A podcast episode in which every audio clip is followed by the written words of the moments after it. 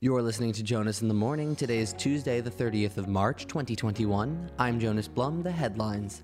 The trial of the former officer who kneeled on George Floyd's neck for almost 10 minutes has begun. Monday, witnesses testified that Derek Chauvin had adjusted his knee to make sure that Floyd could not breathe. The 911 dispatcher told the jury that she detected something was wrong when she received 911 calls from other officers for Chauvin's behavior. Day two begins today, beginning with an MMA fighter who was a witness to the event. The Biden White House has urged the public to remain vigilant in the fight against COVID 19, especially as cases appear to surge across the country. With mass vacationing due to spring break, cases are up coast to coast. This is paired with the lowering of mask mandates in many southern states, and specifically Texas's open 100% policy. The vaccine distribution is still slower than the spread of the virus.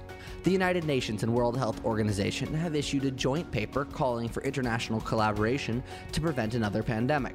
The paper hoped to establish international collaboration akin to what began in the world in the immediate aftermath of World War II. The suggested treaty does not seem to have much support within the United States. Another domino has fallen in the fight to end voting rights for African Americans in the southern United States.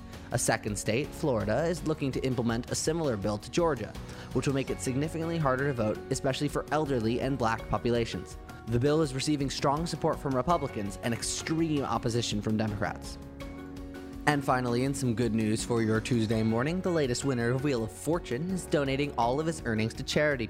Scott Colbrunner won $145,000 on Wheel of Fortune on March 18th and is donating all the money to two local charities. Uplift Family Services, and the Los Angeles Regional Food Bank, whose outreach supports thousands of Californians facing food insecurity. And that's the news for this Tuesday, the 30th of March, 2021. You've been listening to Jonas in the Morning. I'm Jonas Blum.